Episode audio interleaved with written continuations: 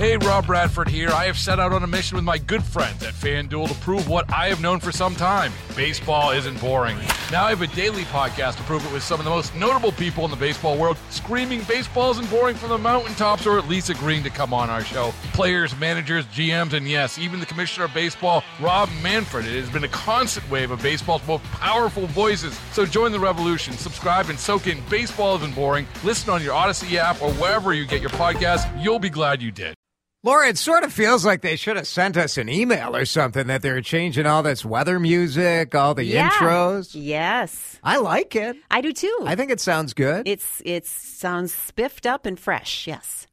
I think that's good. Like you know, Star Tribune's getting the rebrand. We Yeah. a little bit of a little bit of rebranding for us, a little freshening. Tis the season. Absolutely.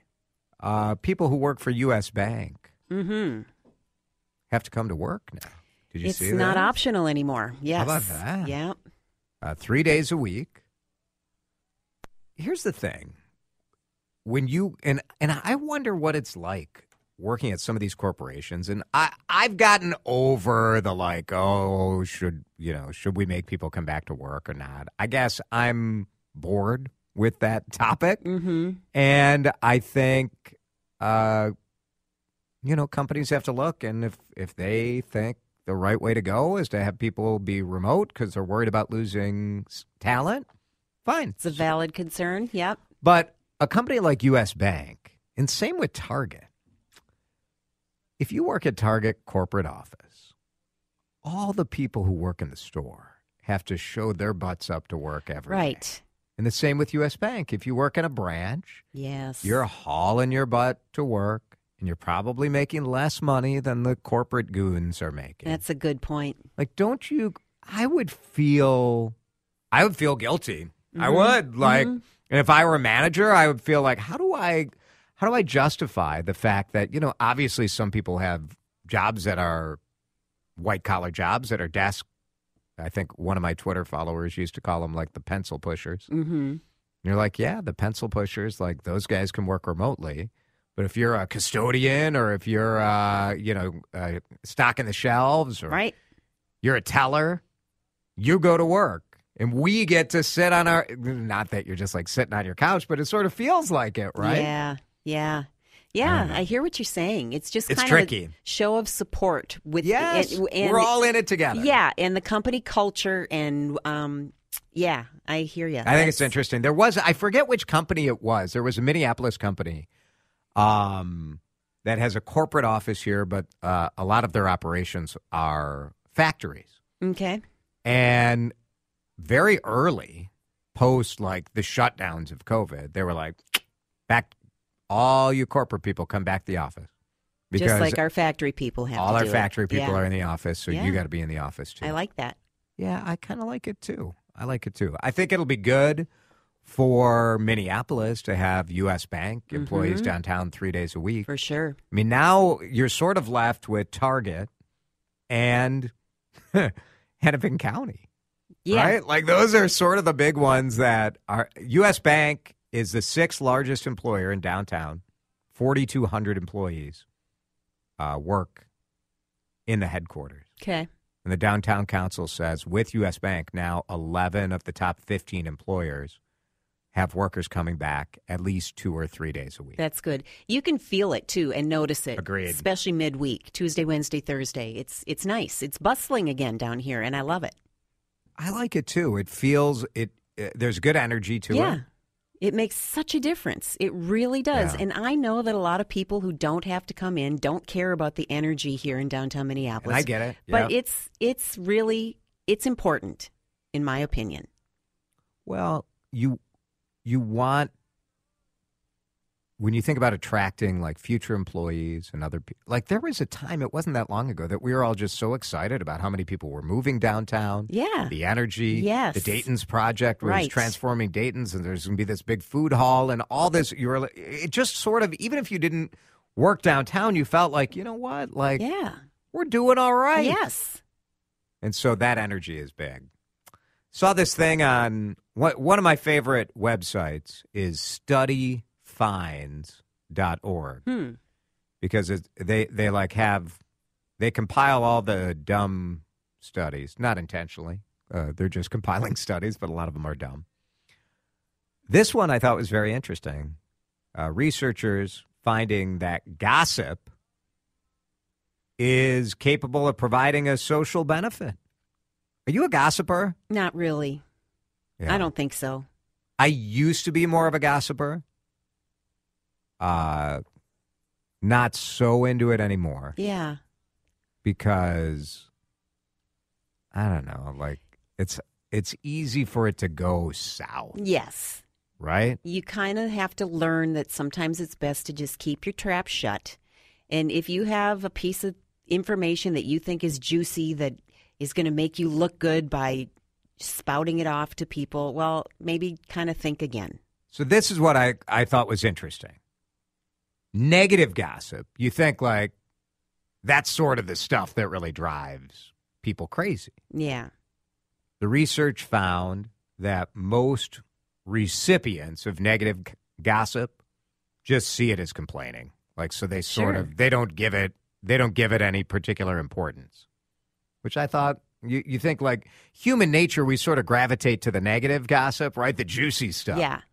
But uh, in workplace gossip scenario, most people are like, eh, you know, it's probably just sour grapes or whatever. People sort of dismiss it. I see. Yeah. but the positive stuff, when you're like, hey, I heard we're going to do this, or like, well, I'll give an example of some gossip around here.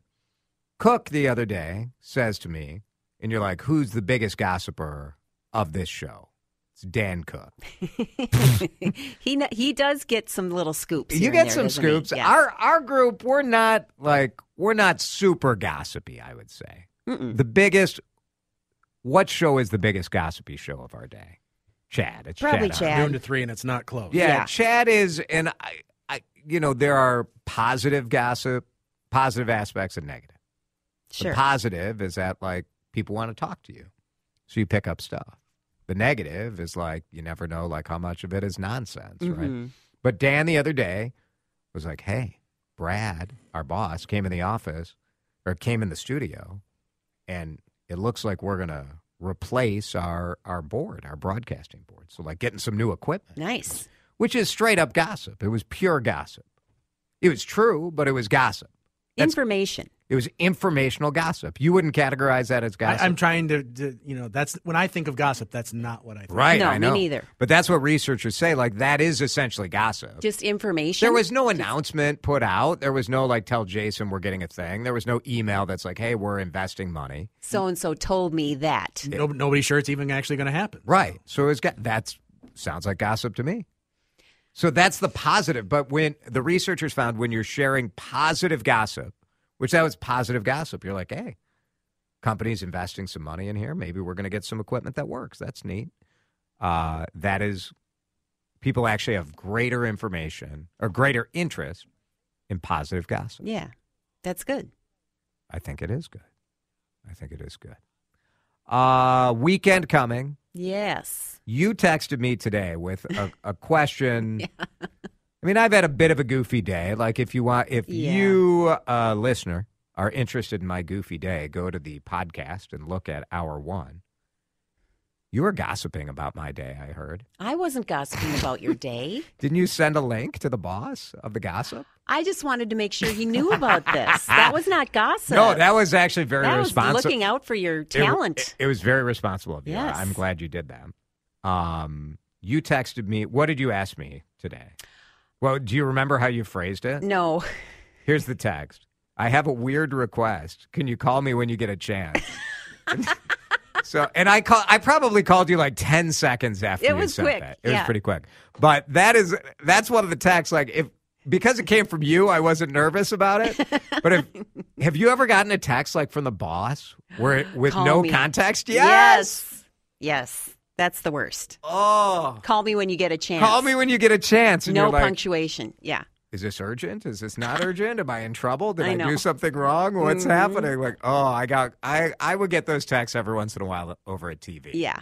And it never was anything. No. It was never anything like to be worried about. But Right. Yet you feel that drop in your stomach. Your request was really fun.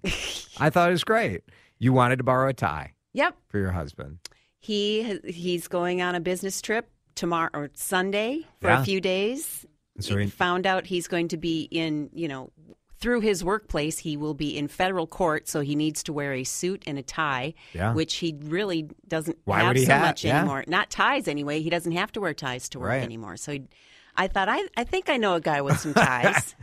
I did not autograph it, so I didn't want to make it weird for him. I might have to forge your name just so he can walk around with a Jason DeRusha autograph tie in Montana. It's very Yes. fun. I like that. Are you going to uh, enjoy this warm weather this weekend at all? Yes, I am. Um, actually, tonight I'm going skating at the John Rose Oval with my girlfriend Oh, Sarah. awesome. I think this is the very last weekend before they have to shut that baby down. Sure. And then tomorrow, what's is, tomorrow? Is Roseville where they're looking for a name for a new park, Dan? You sent me that story today. I think it's Roseville. Where they're, and boy, would you want to be in charge of naming a park right now? yeah, Would you? I would think that would be kind of fun and creative. I think, I feel like, yeah, the city of Roseville has a bla- brand new eight tenth of an acre park Nice. right on County Road B by Midland Hills Golf Course.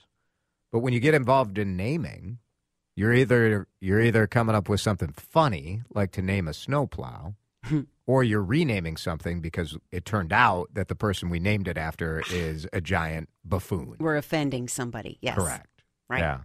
Scary. I don't think you can name this park after a person. Do you? Mm-mm. What would be a fun name for a park in Roseville? That's a good question, but I like names like there. There's a street when I drive home that I pass all the time that I just love the name, and it's just called Sunny Slope Lane, Oh yeah. and I think that's yeah. just delightful. That is So, a nice Sunny name. Slope Makes Park. you feel good. Yeah, The city in Roseville has a naming policy. They, lo- of course, they do. they like names that incorporate natural habitat, so like Mm-hmm. vegetation. No one could be offended if you name it after vegetation, terrain, and animals. yep. Although animals got to be. Didn't we have like a, a middle school that had their nickname was like the oh the was it the buffalo or the bison? Is the bison? What's wrong with that? uh, is a sacred animal to some Native American tribes, and the middle school was named, I believe it was Dakota Middle School. So But why is that offensive? I don't get it. it's not for us to get. I guess not.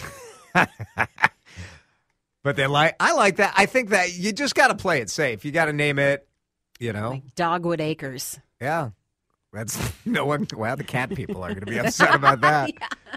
I don't know. You can't. You can't. Uh, You can't win. It's pretty good.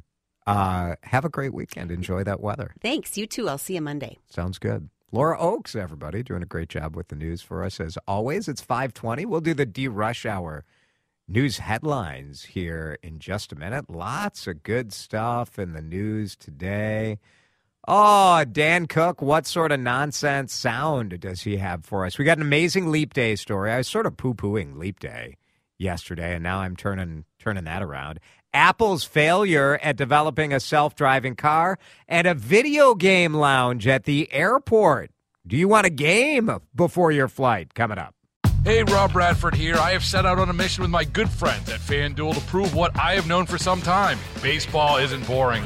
Now I have a daily podcast to prove it with some of the most notable people in the baseball world, screaming baseball isn't boring from the mountaintops or at least agreeing to come on our show. Players, managers, GMs, and yes, even the commissioner of baseball, Rob Manfred. It has been a constant wave of baseball's most powerful voices. So join the revolution, subscribe, and soak in Baseball Isn't Boring. Listen on your Audacy app or wherever you get your podcast. You'll be glad you did. 525 on this first day of March. Time for the DeRush-Hour news headlines. Awesome Leap Day story by Molly Guthrie on the front page of the Pioneer Press today. Ah, yes, it was 100 years ago that Bernice Steinke was born in an ambulance on the way to a St. Paul hospital. Of course, she's only 25 because she's a Leap Day baby yesterday on the anniversary of that ambulance ride, Molly visited with her as she looked back on her long life from her home in St. Paul. Now, 1924, Leap Day. Calvin Coolidge was the 30th U.S. president. George Gershwin just debuted Rhapsody in Blue. A first class stamp cost two cents. Pioneer Press reported there were at least five babies born on Leap Day this year, but only Bernice's birth was unusual enough to warrant a separate story. Headline reading Child is born as ambulance goes to hospital.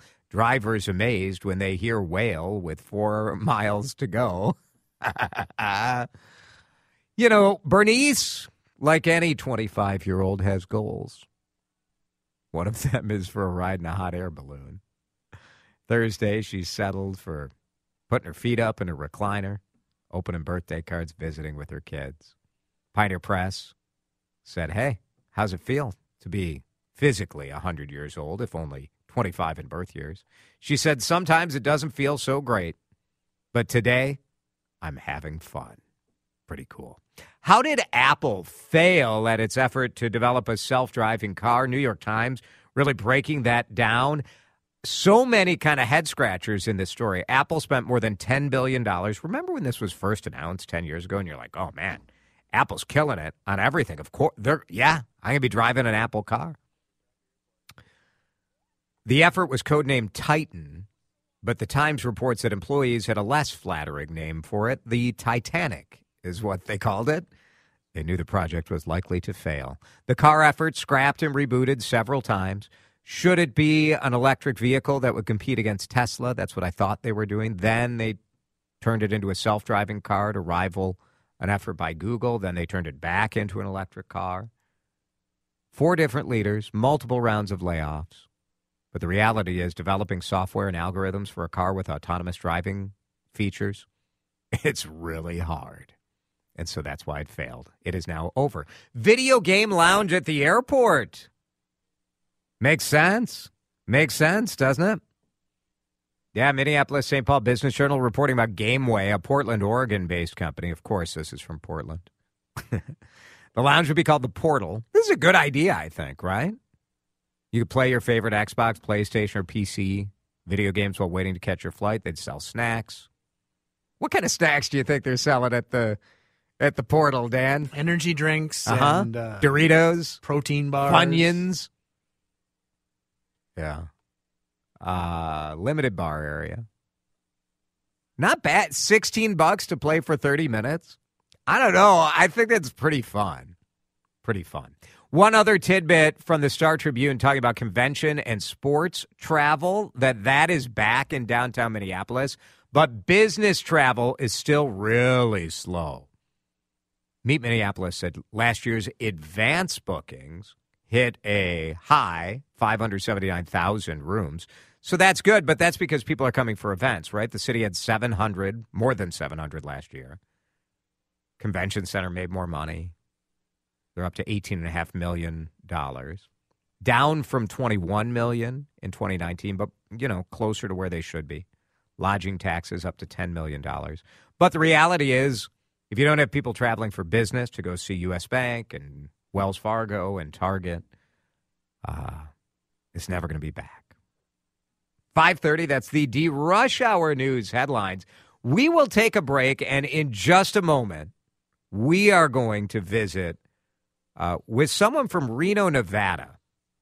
Reno, Nevada is one of the few states in the country that has had success in dealing with the problem of homeless encampments. And I thought the day after that terrible fire, exposing the fact that we have no solution here other than clearing out and having homeless encampments move. What are they doing in Reno that maybe we could learn from here? We'll talk about that in just a minute here on CCO. Hey, Rob Bradford here. I have set out on a mission with my good friends at FanDuel to prove what I have known for some time baseball isn't boring. Now I have a daily podcast to prove it with some of the most notable people in the baseball world screaming baseball isn't boring from the mountaintops or at least agreeing to come on our show. Players, managers, GMs, and yes, even the commissioner of baseball, Rob Manfred. It has been a constant wave of baseball's most powerful voices. So join the revolution. Subscribe and soak in Baseball Isn't Boring. Listen on your Audacy app or wherever you get your podcasts. You'll be glad you did.